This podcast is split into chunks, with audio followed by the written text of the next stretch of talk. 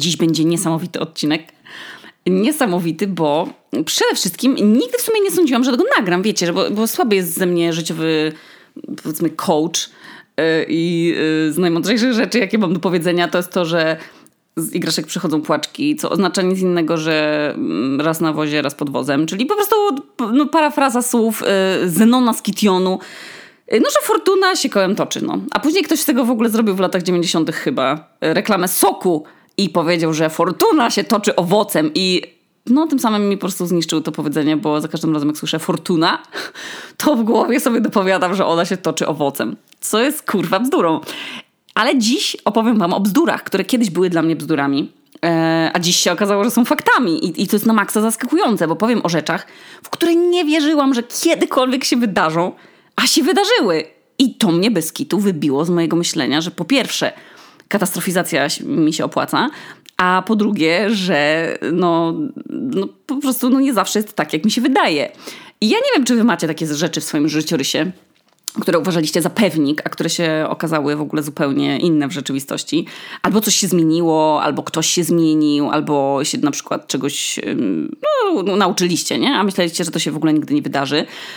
A jeżeli nie myśleliście w ogóle nad tym jakoś dłużej, to zachęcam do zrobienia sobie takiego ćwiczenia kreatywnego, bo to naprawdę ciekawe i, i takie rozwijające. I ja zrobiłam sobie taki rachunek sumienia i opowiem wam dzisiaj o tym, a wy sobie zróbcie jako pracę domową po prostu po tym odcinku. No to słuchajcie, zacznijmy od pierwszej rzeczy, która myślałam, że mi się nigdy w życiu nie przydarzy. Po prostu no nie, nigdy. A która się wydarzyła, a mianowicie emigracja. Wiecie, w mojej najbliższej rodzinie no nikt nigdy emigr- nie, nie wyemigrował i moi rodzice pracują z, nie wiem ile lat, tysiąc lat w, tej, w tych samych miejscach. Yy, także nie mam takiej historii w rodzinie, że wyprowadzki z, kraj, z kraju, wiecie, zostały, nie wiem, znormalizowane, że, że to są takie normalne, że się szuka, że, że nie, nie, nie szuka się pracy w najbliższej okolicy, tylko się wyprowadza ze wszystkimi swoimi rzeczami i, i zaczyna nowe życie gdzieś tam yy, za granicą. I moje dalekie kuzynki wiem, że wyemigrowały, ale wiecie, to w takiej najbliższej rodzinie, z którą, którą ciągle widywałam yy, w, w święta albo która mieszkała w Olsztynie ze mną, no to nikt.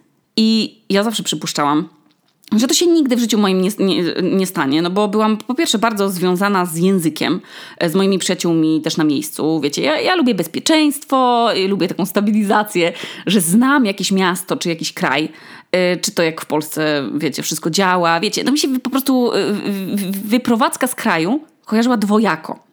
Albo jako po prostu przymus, taki wiecie, no finansowy, po prostu materialny powód, że ktoś wyjeżdża, bo praca fizyczna w Polsce na przykład jest nisko opłacana, a za granicami Polski można się normalnie za nią utrzymać i jeszcze odkładać pieniądze.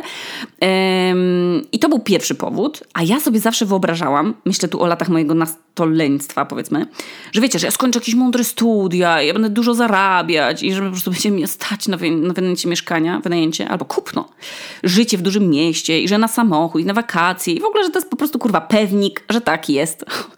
No prawda jest taka, że dookoła siebie widziałam tylko takich bezpiecznych finansowo dorosłych, nie? I o tym jak, jak jest naprawdę, no to się przekonałam jak yy, nie skończyłam studiów. I mimo, że od razu znalazłam pracę i tam, na tamte czasy na swoje brak wykształcenia dobrze zarabiałam i utrzymywałam się tam na luzie, no to już wtedy zrozumiałam ceny. I, no i to w sumie jak życie wygląda yy, oraz, że nigdy mnie nie będzie stać na kupno ziemi. I że właśnie dlatego też ludzie wyjeżdżają, no bo po prostu realia są takie, że kurwa no nie da się tak łatwo odłożyć. A nawet odkładając, po prostu nie wszyscy, w tym ja, yy, chcą brać kredyt.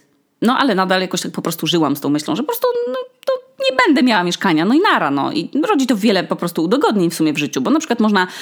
No można zmieniać mieszkania w zależności od tego, czego potrzebujemy, że tam raz kawalerka, raz dwa pokoje, a później się też rozwodzicie na przykład i można znowu wskoczyć w, w kawalerkę.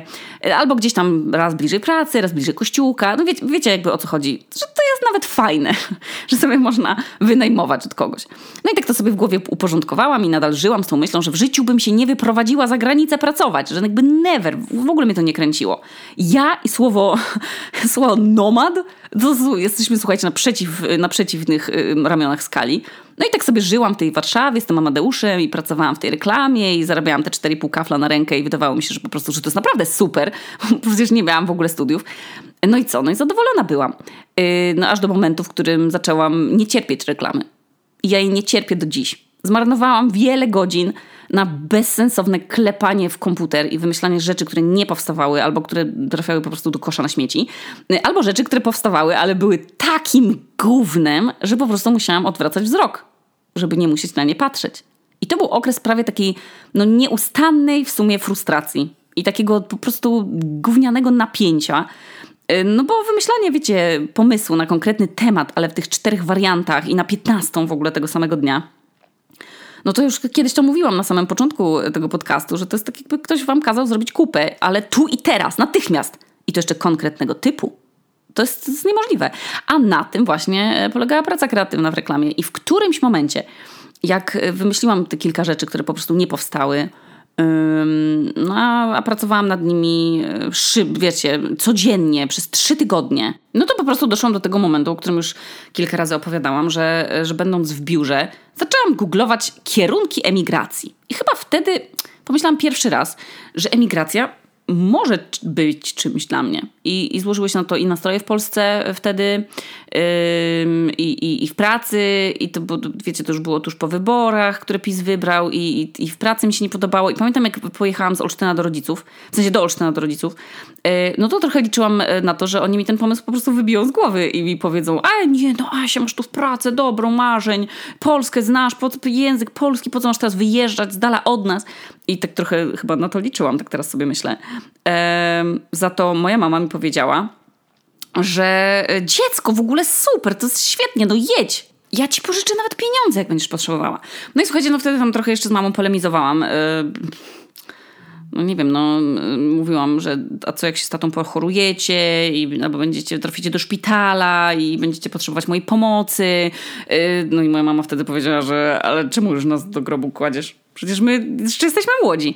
I ja wtedy mówię, no dobra, ale a jak mi się tam nie uda? I moja mama powiedziała, no to wrócisz wtedy i się nic nie stanie. No i tak podjęłam decyzję, że faktycznie spróbuję. I to było podekscytowanie zmieszane z takim największym stresem świata w sumie, bo poza tą swoją pewnością, że tam, wiecie, jak już się wyprowadzę z Polski, to po prostu nie chcę do niej wracać. Że nie ma opcji. To jeszcze dochodzili op- y, ludzie, którzy mi nie wierzyli, że faktycznie poważnie myślimy nad tym, żeby się przeprowadzić, a nie tylko, wiecie, wyjechać na jakiś czas. Yy, I którzy albo mi nie wierzyli, albo mówili, że po prostu za pół roku wrócimy pod, w podskokach, nie? I że będziemy żałować i że po prostu, a, zaraz wrócicie. Yy, no i to z jednej strony było wkurwiające, a z drugiej chyba po prostu wkurwiające. Bo wiecie, bo to takie trochę życzenie komuś niepowodzenia i takie podstawianie trochę lekkie nogi z takim kuksańcem. No nie mówcie po prostu nikomu, kto myśli o wyjeździe takich rzeczy, no bo to ani nie, nie wiem, nie demotywuje, ani nie smuci, tylko po prostu zraża do ludzi, no. Ja na przykład jak tak sobie myślę, że z ludźmi, którzy mi tak mówili, mm, po prostu nie mam kontaktu, no. Czy mi emigracja dużo dała? Dała mi bardzo dużo, w sumie dała mi wszystko, no. Oczywiście nie chcę romantyzować tej decyzji, bo to jest zajebiście indywidualna sprawa i w dodatku uwarunkowana wieloma rzeczami. Nie tylko, wiecie, startem i, i znajomością języka, miejscem, do którego się jedzie, pieniędzmi, z jakimi się startuje, co jest bardzo ważne, ale nawet też bańką, w jakiej się jest i było się wychowywanym, ale też po prostu związane jest też ze szczęściem, a nawet z porą roku, w jaką się jedzie gdzieś. No, no emigracja to jest, to jest bardzo trudna rzecz i mi na przykład dużo dała taka książka Andrzeja Olkiewicza, którą sobie kupiłam przed wyjazdem, która się nazywa Jak żyć szczęśliwie w innym kraju. I nie, nie pamiętam w niej za wiele, ale ona mi dała tak trochę mniej więcej takie przestrogi, powiedzmy, o tym, co może mnie zdołować po wyprowadzce, nie? I, i to była taka moja tarcza na, na sam początek, więc polecam. Można sobie w ramach wspomagania swojej decyzji też to przeczytać. Ale emigracja mi nigdy nie chodziła po głowie. Ja bym nigdy w życiu nie pomyślała, jeszcze wiecie, będąc w liceum e, albo będąc nawet na studiach, w życiu bym nie pomyślała, że wyjadę pracować. W dodatku, że mi się tak ułoży w głowie, że praca fizyczna jest cenniejsza niż praca, którą wykonywałam, e, która się wiązała wtedy z jakimś nie wiem, prestiżem dziwnym, e, który mnie teraz dziwi, ale wtedy oczywiście sobie pompowałam strasznie nim ego. E, I pojechałam obierać te warzywa i co ciekawe, bardzo mi się to podobało. Że mogłam powiedzieć, co danego dnia robiłam i że codziennie się uczyłam tych nowych rzeczy. Codziennie dostawałam jakieś nowe, ciekawe zadania. Nawet jeżeli to się było, wiecie, nauczenie krojenia kilogramów papryki w takim systemie, żeby robić to jak najefektywniej. I nadal wykorzystywałam swoją kreatywność, już teraz robiąc sałatki, nie? I kminiąc, jak za jednym zamachem zrobić po prostu kilka dań naraz. I ta praca mi dawała chyba większą, myślę, dumę niż oglądanie swojej reklamy, która wiedziałam, że od mojego pomysłu przeszła po prostu przez tyle rąk, że przestała w sumie przypominać to, co chciałam. Czy znam islandzki? To nie, nie rozmawiam po islandzku, ale znam Reykjavik jak własną kieszeń. Doświadczyłam wielu wspaniałych rzeczy, yy, których bym nie doświadczyła mieszkając w Polsce. Mogę patrzeć na góry, wynosząc śmieci. Mogę marznąć, wiecie, w maju i oczywiście kurwić pod nosem, żebym chciała do ciepła. Yy, ale mogę też pojechać z Amadeuszem na wodospad i go Helenie pokazać. Mogę oglądać absolutnie niesamowity proces tworzenia się nowej ziemi, po wybuchu wulkanu. Yy, mogę jeść inne rzeczy niż, yy, niż jadłabym w Polsce. I, I mogę mieć dwa domy, czyli takie dwa miejsca, w których się czuję sobą. E, I mogę doświadczać nocy i dni polarnych i, i obserwować sobie na podwórku, na spacerach z dzieckiem inne gatunki ptaków niż byłam ja przyzwyczajona w dzieciństwie. E, mogę jeść inne gatunki ryb.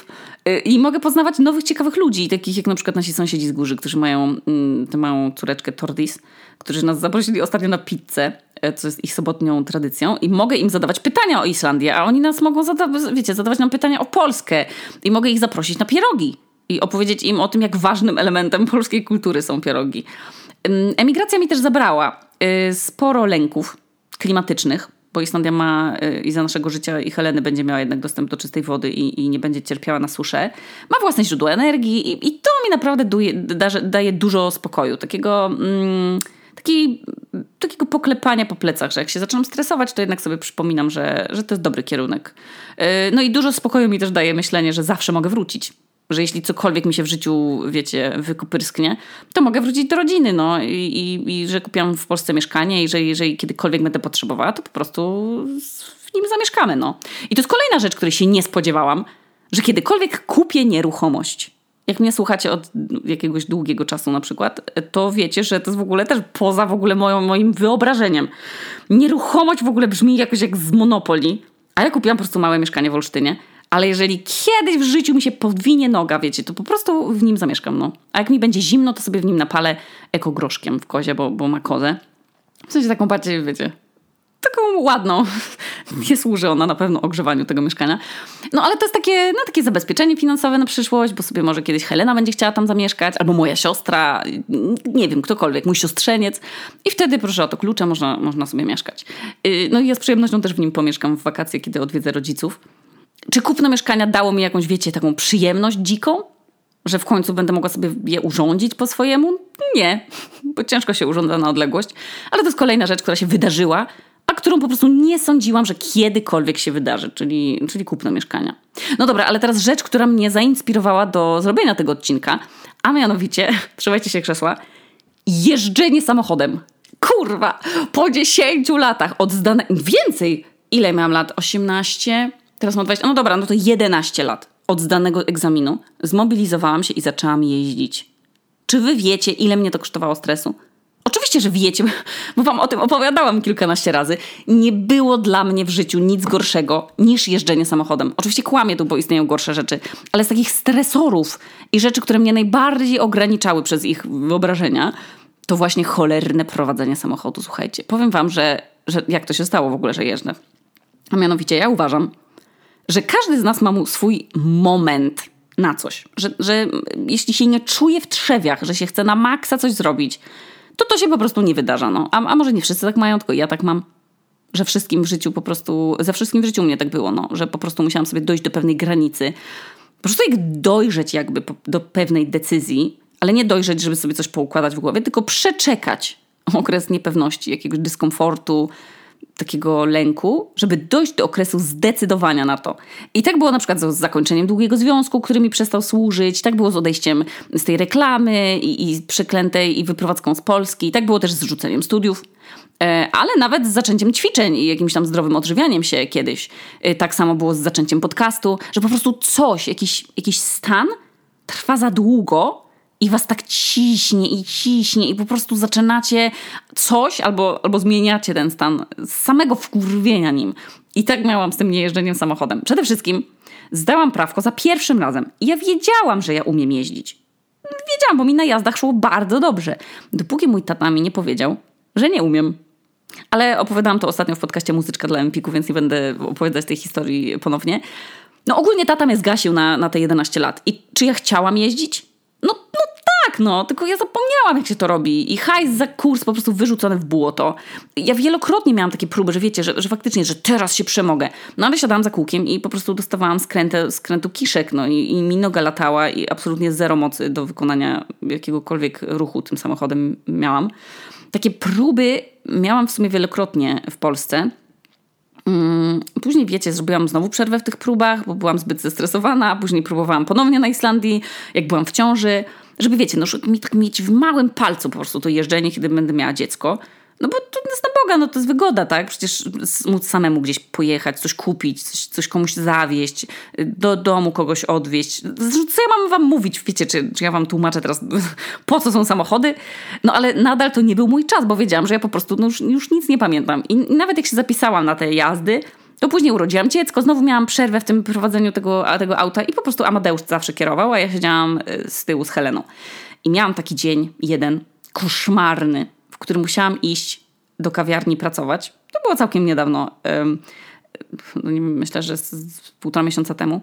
Ale była taka pogoda, taka ulewa, po prostu sztorm, zaspy roztapiające się, spadające z dachów, te takie kilogramy śniegu, takie kule. Po prostu kto był na, Is- na Islandii, to, to wie, jak to może wyglądać. No po prostu koszmar, no najgorsza pogoda, na którą nie ma nawet odpowiedniej odzieży, bo, bo kurtka przeciwdeszczowa, gumowa, będzie za cienka. I od tej gumy, kurwa, lodowaty wiatr, po prostu jak samurajska katana przeszywający przez plecy, w ogóle niefajne.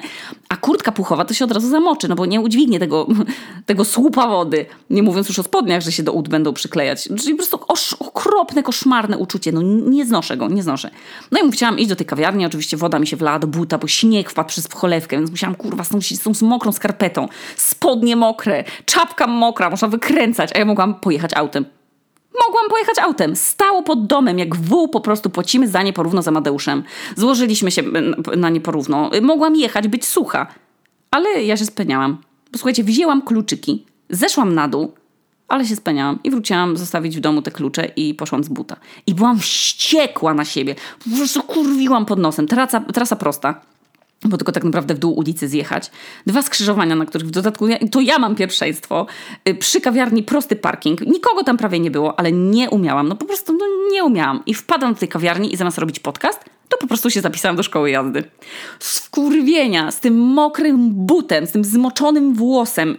Po prostu okropnie się czułam. Ale zajęło mi to cztery minuty, bo to islandzka szkoła internetowa, w której się uczy teorii.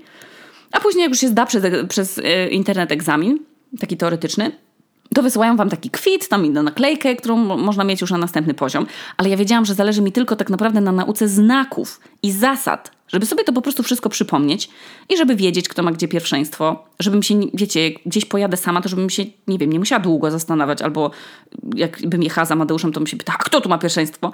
No nie, po prostu musiałam wszystko sobie przypomnieć yy, i gdzie się zatrzymywać i, i, i tak dalej. No i zrobiłam ten kurs w tydzień.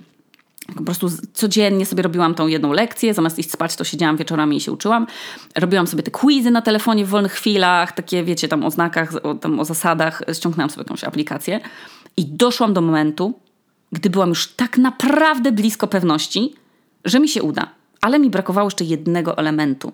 Parkowania, bo to było dla mnie najbardziej stresujące.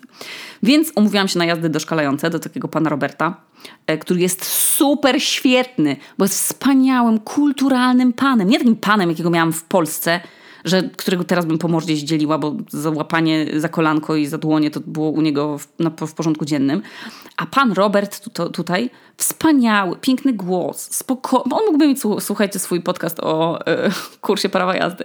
Spokojnie tłumaczy wszystko. Sprawia takie wrażenie, że naprawdę, wiecie, nie robimy nic stresującego, tylko pijemy razem herbatkę, po prostu siedząc, siedząc gdzieś tam na kocu w parku. Więc słuchajcie, no umówiłam się do pana Roberta i proszę mnie nie prosić o kontakt do niego, bo dobić się do niego jest naprawdę ciężko. Ale jak wsiadłam z nim do samochodu, to mówię, panie Robercie, czemu pan nie przypiął tego napisu? U nas nie ma Elki, tylko jest taki napis Oku Kęsla. Nie wiem, jak to się czyta Oku Kęsla, ale mm, zawsze mam wrażenie, że tam jest napisane Okuniewska. Czemu pan tej Okuniewskiej na dach nie przypiął? A on powiedział, a bo ja wiem, że pani dobrze jeździ, no pani dobrze jeździ, więc ja nie muszę. I tak wtedy pomyślałam, hmm, no jeśli pan od prawa jazdy mówi, że ja dobrze jeżdżę, to znaczy, że tak musi być. I pojechaliśmy na parking przed centrum handlowym. ćwiczyć to parkowanie. I pan mnie uczył, wiecie, parkowania tyłem, przodem, bokiem, no we wszystkich konfiguracjach, ale przede wszystkim powiedział mi: pani Asiu, niech pani po prostu na początku parkuje tam, gdzie się pani czuje na siłach, no, byleby po prostu jeździć, się rozjeździć.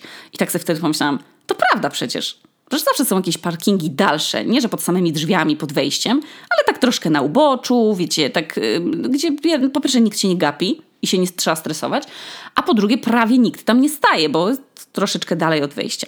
I tak przecież nie muszę stawać pod drzwiami. Ja mogę po prostu tam, gdzie jest mi wygodnie.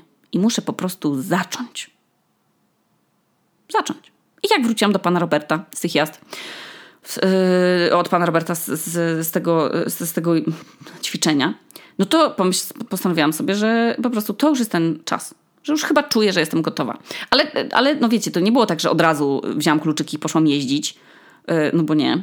Ale czekałam na odpowiedni dzień, który w sumie nadszedł kilka dni później, bo po weekendzie.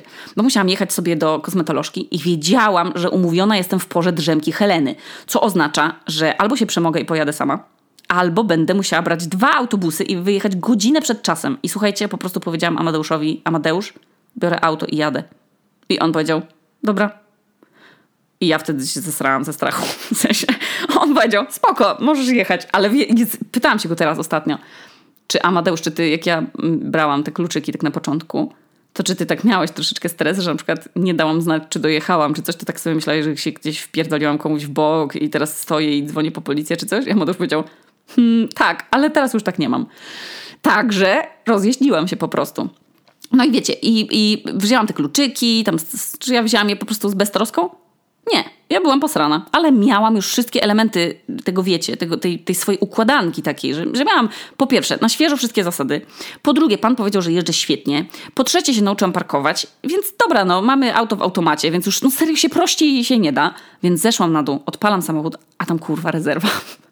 No nie fajna niespodzianka, bo nie umiałam też tankować, no ale uznałam, że, że no na bank nie jest tak źle, że nie dojadę do tej kliniki, bo to jest blisko. Yy, no i po prostu wróciłam bez przypału. I słuchajcie, jechałam, wyjechałam, sama. Jechałam, grało radio i sobie nuciłam, ale bez przerwy też pod nosem sobie mówiłam: dobra, teraz skręcasz w lewo, czyli tutaj sobie zajmij ten pas, tak, teraz ustąp przy, skrę- przy, przy skręcaniu, teraz popatrz w lusterka i coś tam sobie gadałam. Ciągle do siebie gadałam, bo gadam, jak jestem zestresowana, a wtedy byłam. I jechałam i kurwa, ja jechałam, zmieniałam pas. Jak zmieniałam pas, to się czułam jak hołowszy, serio, ale tak, tak pewnie mknęłam, że nawet się nie zająknęłam na, tym, na tych skrętach. Nie chciałam yy, yy, może, wiecie, robić jakichś yy, no takich niebezpiecznych manewrów, tylko trochę taka jechałam, wiecie, rozglądałam się bardzo intensywnie, ale dojechałam na miejsce, zaparkowałam, a później zrobiłam zdjęcie. Nie wiem czemu, ale cały czas mam taki nawyk, że robię zdjęcie auta, które zaparkowałam. Nie wiem, czemu to robię. Nie mogę się tego od- oduczyć, ale zawsze to robię. A później kliknęłam, żeby zamknąć auto i zaczęłam odchodzić od niego i wyobrażałam sobie, jak to auto wybucha. Ja tak, wiecie, w zwolnionym tempie idę, jak w filmie. I cały czas też to sobie wyobrażam. I poszłam sobie, słuchajcie, do kosmetolożki. A później po prostu wróciłam do domu. Sama. A wiecie, co później zrobiłam? Amadeusz mi powiedział, że jak się tankuje, yy, no to trzeba tam, bo na Islandii jest trochę inaczej w ogóle z tym tankowaniem niż w Polsce. Yy, nie wiem, czy ktoś, yy, jak to wyjaśnić, że się najpierw się po prostu przykłada swoją kartę bankomatową. Tam yy, tak jakby ten yy, taki, gener- nie, nie generator, jakiś taki, no ten system blokuje wam na karcie taką jakby kaucję. No i wtedy tyle, ile psiknięcie z tej strzykawki do psikawki do autka, no to jak wyjmujecie ten mm, dyspozytor, e, to wam tyle ściąga, a reszta hajsu wraca do, ym, na kartę. Więc to jest takie chyba zabezpieczenie, żeby po prostu nie uciec, nie wiem, w sumie. Ale zatankowałam, a później pojechałam po Nimirę, a ona zrobiła z tego live'a na Instagramie. Tak było. W sensie Nimira wtedy nas odwiedzała, ym, w Reykjaviku była, więc ym, no, czy skręciłam w odpowiednim momencie, żeby po nią pojechać? Jak ona nagrywała tego live'a? Nie! Czy musiałam jechać naokoło? Oczywiście. I to mi niestety zostało, bo zmiana pasa, jeśli od świateł do jakiegoś zjazdu jest za krótki dystans, to ja nie umiem tak się wbijać między ludzi, bo to jeszcze no, nie mam takiego poczucia odległości i prędkości, żeby to dobrze czuć. I to niestety sprawiło mi pewną przykrość. No. A powiem wam teraz y, też historię, bo mi się teraz przypomniała, a ona jest nadal we mnie żywa, związana z tym przeklętym kurwa zmianem, z tą zmianą pasów. No więc ostatnio się wydarzyła taka kolejna rzecz, którą też nie wierzyłam, że się może wydarzyć, a mianowicie rozbolał mnie ząb. Zaczął reagować na ciepło, jak piłam kawę.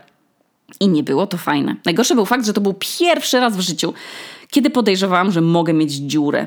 A ja jestem przerażona faktem, że mogłabym mieć coś wiercone, bo ja nigdy nie miałam nic, nic z zębami, nigdy, żadnego borowania, żadnego wiercenia, żadnych aparatów, żadnego lakowania dziury, no nic po prostu. Szczęście mam w chuj, no, bo, bo mam zęby proste i mocne, więc, więc w sumie chodziłam sobie zawsze do dentystów, tak wiecie, tak żeby się nasłuchać komplementów. No a się tutaj okazało, że to się stała rzecz nieuchronna. A w ostatni dzień przed dwudziestymi dziewiątymi urodzinami musiałam przecież się umówić do dentysty z bolącym zębem. No i się umówiłam, no i co, no przecież jeżdżę samochodem, no to sobie pojadę sama. No i przygotowałam się psychicznie tylko na to takie potencjalne wiercenie zęba, nie? Ale też musiałam się przygotować na jazdę. I to się przygotowywałam na te dwie rzeczy, jak, no, jak na jakąś bitwę. I sprawdziłam sobie na Google Maps, jak tam mam jechać. I coś mi tam zaśmierdziało, w sensie, wiecie, jakaś tam, jakaś taka spiralka tam była na mapie. I Amadeusz mówi, no musisz przejechać przez taki most. I ja już, kurwa, jaki most w ogóle? Przecież nie ma tam żadnego mostu, nic takiego nie pamiętam. No ale dobra, jadę. Pojechałam znaną sobie dłuższą, co prawda, ale już obcykaną trasą. Jakoś tak, wiecie, bez map, nie? I intuicja mnie prowadziła. I mówię, o, tam jest ten zjazd, super, to tu sobie zawrócę i już będę u dentystki. Już, już po prostu się witałam z, gąst- z gąską. Yy, I za dziesięć minut była wizyta. No i włączam się do ruchu, jadę, a tu kurwa, to piekło. Że nagle z czwartego pasa po prawej, ja powinnam być na pierwszym po lewej, a tam ci już jadą, bo już mają zielone. Więc co ja zrobiłam? Po prostu jechałam przed, przed siebie, mostem w drugą stronę i mówię pod nosem, nie no, wszystko okej, okay, tu przecież na bank zaraz będzie jakieś zawrócan- zawracanko. Zaraz tutaj da się zawrócić. Ale się nie dało. Ja jadę, kurwa, jakaś czteropasmówka w ogóle. Skąd ona się tam wzięła? Nie wiem, ale jadę tym pasem osiemdziesiąt na godzinę. Cholerne auta mnie mijają, tiry jakieś. Ja patrzę, tu żadnego zjazdu w ogóle. Wbiłam się na tą czteropasmówkę do Mosfellsbær, gdzie w ogóle nie ma żadnego zawracania, żadnego odbicia dokądś. Tylko trzeba nią cztery kilometry jechać prosto. Jezu, nawet nie wiecie, jak ja się darłam przekleństwami. Zmieniałam te pasy, żeby już być na najbardziej zewnętrznym. Patrzę, za trzy minuty u dentystki powinna być. A, a ja już byłam przy wyjeździe z Reykjaviku. Tam, gdzie są te magazyny wszystkie, wiecie, te, te warzelnie piwowarskie. No i Sirius fabryka. No i te garaże, co takie wielkie opony zakładają na auta. I ja jadę cała spocona. Dresie, kurwa, gdzie jest zjazd? I w końcu znalazłam jakiś zjazd, ale on znowu w jakąś dupę świata mnie prowadził. Zatrzymałam się w końcu na parkingu jakiegoś magazynu Eastlands Billar. Chyba, nie wiem. Jezu Maria, przysięgam, przysięgam wam, to jest absolutne piekło. No i zaparkowałam tam, dzwonię do tej pani dentystki, mówię, spóźnię się, proszę pani, bo nie wiem, gdzie jestem. A ona, spokojnie, ja jem lunch, proszę tam, może się pani spóźnić. A później dzwonił do Amadeusza z krzykiem, Amadeusz, ja nie wiem, gdzie ja jestem, jak ja mam wrócić. No i Mateusz mi po prostu kazał włączyć nawigację, której ja po prostu nie używałam, bo bałam się, że wiecie, nie mogę się skupić jeszcze na patrzeniu i na drogę, i na telefon. I mu powiedział, żebym podpięła sobie ją kablem do komputera pokładowego. I ona akurat wtedy nie chciała zadziałać. Nie chciała się podpiąć. No ale tam podpięłam, pani mi i, i ten w końcu poszarpałam, poszarpałam, ten kabel no nie działał. Położyłam sobie na, na prawym kolanie ten, ten telefon. No i jechałam. No i, i ten mi mówi, ten dziad, kieruj się na północ. Za czterysta metrów na rondzie, tam trzeci zjazd. I, i co? Jaka północ? Czy, czyja jest to północ? Moja? Moja? Geograficzna północ? I czyja to jest północ? Kto to kurwa wymyślił? Musiałam zerkać na drogę, w dół na to siedzenie, gdzie miałam te rozrysowane, gdzie jechać. W sześć minut co prawda dojechałam do dentystki, ale byłam tak wykończona tą podróżą, bez kitu, tak wycieńczona tym skupieniem. Ile pasów można zrobić na jednej ulicy, na Boga. I żadnego zawracanka. Bardzo to było stresujące dla mnie wizyta, ale okazało się na, szczę- na szczęście, że nie miałam żadnej dziury. I pojechałam tylko na zdjęcie kamienia. Ale bez kitu ten stres i ta droga do Mosfellsbær. I Amadeusz powiedział, Asia, dałaś sobie świetnie radę. Już w takim razie jesteś w stanie jeździć wszędzie. I kurwa, powiem wam, że ma rację. Że to mnie tak rozjeździło. To wjechanie na, tą, na, tam taki, na to miejsce, gdzie w ogóle absolutnie nie wiedziałam, gdzie jestem. I gdzie mam skręcać. Czy w prawo, czy w lewo. Tu mnie pasy, tu mi mija. Boże. To mi dało taką, taką niezależność. Więc słuchajcie, to jest rzecz, która mi jeszcze sprawia trudności. W sensie jeżdżenie samochodem. I to nie jest tak, że ja już się nie stresuję przed jazdą, no bo stresuję się nadal. To jest wciąż rzecz, którą robię od niedawna. I paradoksalnie boję się mniej jeżdżąc sama niż z kimś. Co mi się też w ogóle nie śniło, że ja wszystkich ludzi jadących samochodem samodzielnie, bez żadnego pasażera, do którego można się, wiecie, odezwać, to uznawałam za jakichś nienormalnych, że, że tak w ogóle się da. No i teraz sama taki jeżdżę, bo, bo co mi się nadal nie mieści w głowie. I oczywiście są rzeczy, które mnie nadal stresują, bo bym nie była chyba sobą przecież, jakbym ich nie miała. Ale to są na przykład już bardzo takie dziwne problemy. Takie na przykład, że jak, jak mnie nie będzie przy aucie, to ktoś mnie przyrysuje. Albo pójdę do sklepu i zgubię kluczyki do samochodu. i nie będę mogła odjechać. To, to takie rzeczy mnie teraz najbardziej stresują. I jeżdżę skupiona, parkuję ładnie, załatwiam sobie sprawy na mieście, słucham muzyczki i bez skitu przysięgam wam, to brzmi dla mnie irracjonalnie, ale powiem to. Nie, że jeżdżenie mi sprawia przyjemność, bo daleko od tego jestem, ale uczucie niezależności, jakie mi dało prowadzenie auta, to z bez kitu bardzo fajne uczucie. Że nie muszę czekać na jakieś przeklęte strajto, które na Isla- w sensie autobusy, które na Islandii wymyślił jakiś sam szatan, bo ta siatka połączeń autobusowych jest fatalna i czeka się na przystankach długo i na przesiadki też się czeka, ale też taki fakt, że mogę sama, bez proszenia kogokolwiek, bez proszenia Amadeusza, pojechać po coś na drugi koniec miasta. I to jest super. Czy mam dla was jakąś złotą radę? Nie, nie ma jej. W ogóle dość z motywacją wszechobecną. U mnie zadziałało wkurwienie na samą siebie i, i woda w bucie. A inni potrzebują do działania czasu, a jeszcze inni w ogóle niczego nie potrzebują, bo zaraz po zdaniu prawa jazdy nie słyszą od kogoś: jak ty jeździsz, hamuj. No wiecie, sytuacje są różne. Ale zbijam piątkę ze wszystkimi, którzy mają opór przed prowadzeniem samochodu. Albo się boją, albo po prostu no, nie lubią tego robić. I rozumiem was. Nadal mi się trzęsie brzuch, jak wchodzę za kierownicę, i nóżka.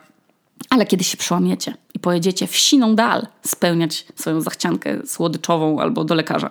Trzymam kciuki. Bez kitu trzymam kciuki za nas wszystkich. A co jeszcze mnie absolutnie w życiu zaskoczyło i czego się nie spodziewałam, ani w ogóle nie śniłam o tym? Taka sytuacja, która ma miejsce teraz, czyli że nagrywam podcast. Już trzy i pół roku. We wrześniu będą cztery lata, odkąd założyłam ten kanał. I mija kolejny miesiąc jego prowadzenia. Ym, a w międzyczasie przecież prowadziłam też Dziewczyny z Sąsiedztwa, audycję z Bartkiem Czarkowskim i tu Muzyczkę dla Empiku. W drugiej połowie roku będzie kolejny wybitny podcast, o jakim świat jeszcze nie słyszał. I bez kitu, gdyby nie poufność, to już bym paplała o nim, ale nie mogę. No i wiecie, no to, jest, to jest sytuacja dla mnie mm, no, zupełnie niesamowita, bo te podcasty stały się dla mnie możliwością niezależności kolejnej, czyli po prostu utrzymania się. I za każdym razem, jak mnie ktoś pyta o to, to po prostu mówię, że to był przypadek. Po prostu, że założyłam podcast w momencie, kiedy na rynku nie było niczego podobnego.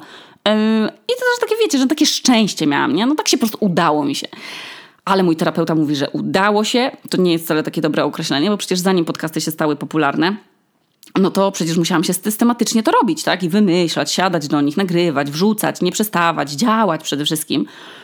No i nikt za mnie tego nie robił, więc to nie, że mi się udało, tylko po prostu robiłam coś systematycznie i dało mi to jakiś tam owoc, nie? No ale nadal mi nie przechodzi przez usta słowo sukces, nadal nie umiem sobie siebie docenić.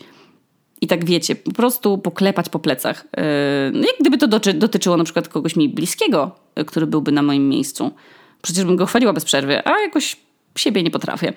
Ale to jest coś, co nadal nie mieści mi się w głowie. Że ja tego nie rzuciłam po kilku miesiącach w kąt. I że nagrywałam przed pracą, że czasami w nocy, czasami podcasty sobie układałam na przerwie w kuchni.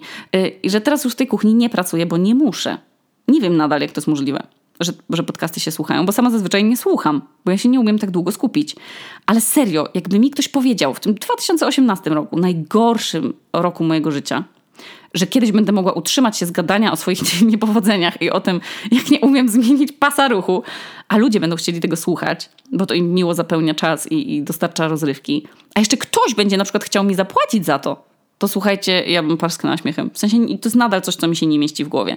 I na przykład, no ja nie czytam żadnych rzeczy o sobie w internecie, bo mi to źle robi na głowę, ale Amadeuszowi gdzieś się kiedyś tam rzuciło w oczy, że ktoś tam napisał, że ja jestem produktem marketingowym. Że po prostu te wszystkie historie są wymyślone. Że ktoś mnie przyłapał na kłamstwie w Idiotkach. Że tam się coś, opowiedziałam te, pewną historię jako swoją, a później jako cudzą. No kurwa, bo się jej wstydziłam, to jest akurat proste.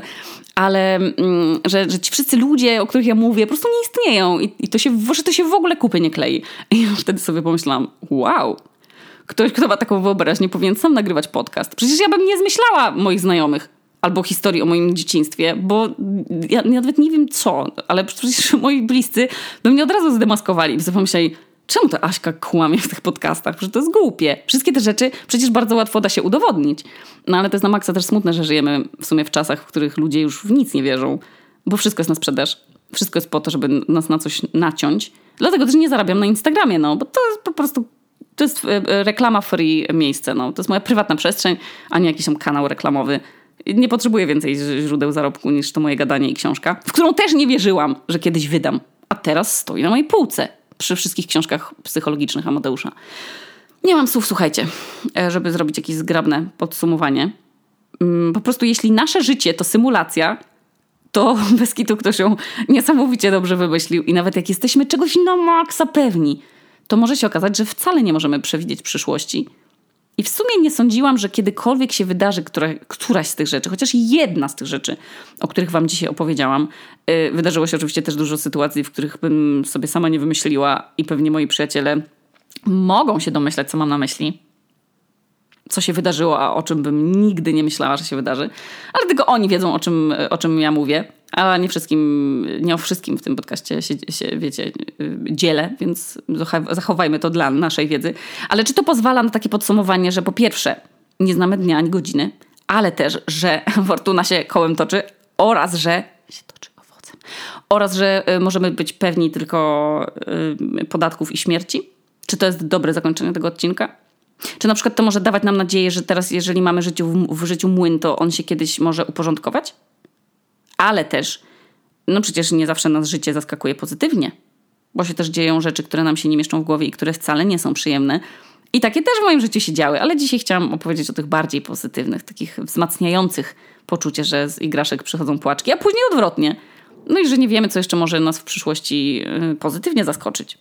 No, miłego dnia, tam wieczoru, popołudnia, kiedykolwiek słuchacie tego odcinka, miłego jajeczka, bo, bo teraz przecież w weekend będziemy mm, się spotykać z, na jakieś tam przyjemnostki y, śniadaniowe i świętować. Kto świętuje, ten świętuje, a kto nie świętuje, ten przynajmniej się naje.